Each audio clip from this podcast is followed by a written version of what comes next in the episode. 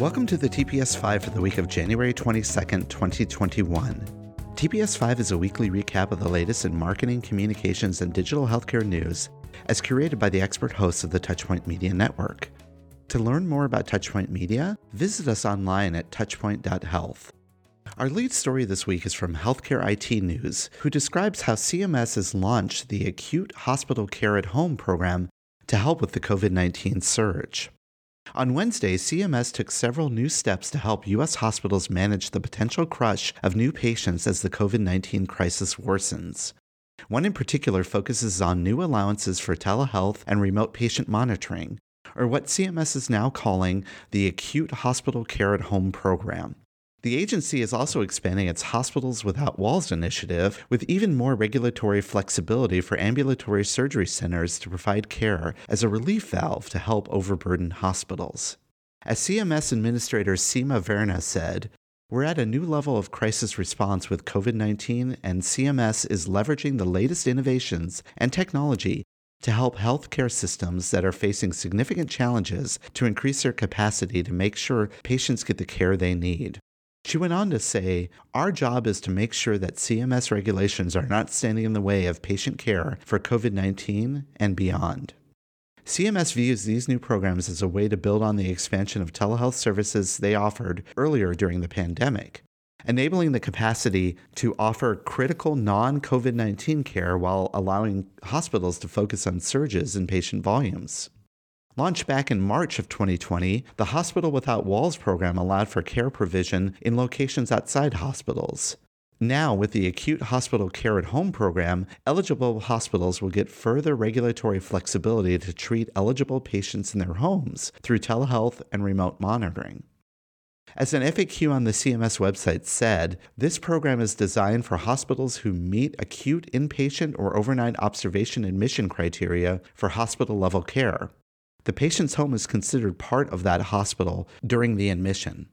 But more importantly, the website indicated that a program does not have to be physically administered within a hospital, but a hospital must accept responsibility for the program in order to satisfy the conditions of participations for the level of patient care. Additionally, the program must be integrated within a hospital to a sufficient degree to ensure the rapid escalation of care is seamless.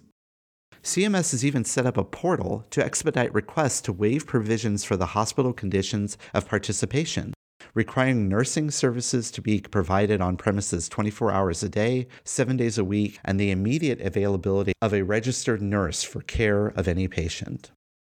CMS is also further expanding on latitudes offered to ambulatory surgery centers to help out as surplus care providers in hard-hit COVID-19 areas, enabling participating ASCs to flex up their staffing and serve as additional access points, allowing communities to maintain surgical capacity for other non-COVID-19 procedures, such as cancer surgery.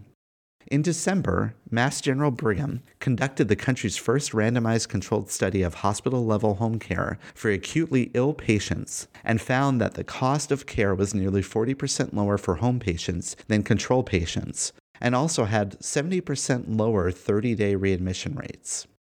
"During these challenging times, a focus on the home is critical," said Dr. David Levine, Medical Director of Strategy and Innovation for Brigham Health Home Hospital.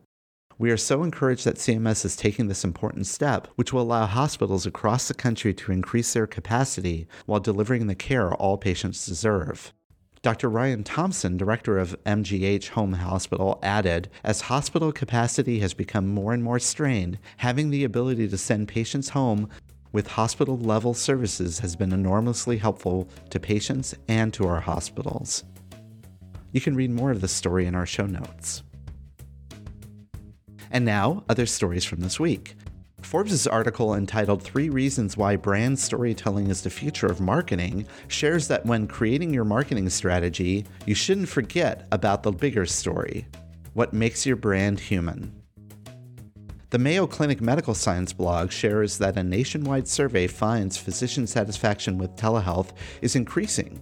This blog post shared the results of a survey done by the COVID-19 Healthcare Coalition, which comprised more than 1,000 healthcare organizations, technology firms, and nonprofits, including the Mayo Clinic. The survey was designed to assess how telehealth served the clinical needs of patients during COVID-19, as well as get feedback from physicians on the kinds of telehealth technologies used and feelings about the value of telehealth for now and also into the future. Harvard Business Review published an article suggesting CMOs adapt their social media strategy for a post-pandemic world. This article reports that social media has become critical to marketing during the pandemic. The survey reported that social media spending has increased from 13.3% of marketing budgets in February of 2020 to 23.2% in June of 2020. A 74% lift, which offers ways CMOs can leverage social media to support engagement and outreach for customers. And lastly, be sure to listen to the latest Healthcare Insight for Marketers podcast, which shares how HCA's head of digital strategy, Kelly Nye, is at the epicenter of the evolution in healthcare marketing by working with marketing, IT, and other disciplines to interweave digital into everything they are doing and thinking about across their system's 180-plus hospitals and 2,000-plus sites of care. You can find links to all of these articles in our show notes. And that's it for this week's TPS5. If you like the latest in healthcare news in an email delivered weekly to your inbox, be sure to subscribe to the TPS Report, which you can sign up for on the Touchpoint Media website at touchpoint.health. Stay safe, be positive, and have a great week.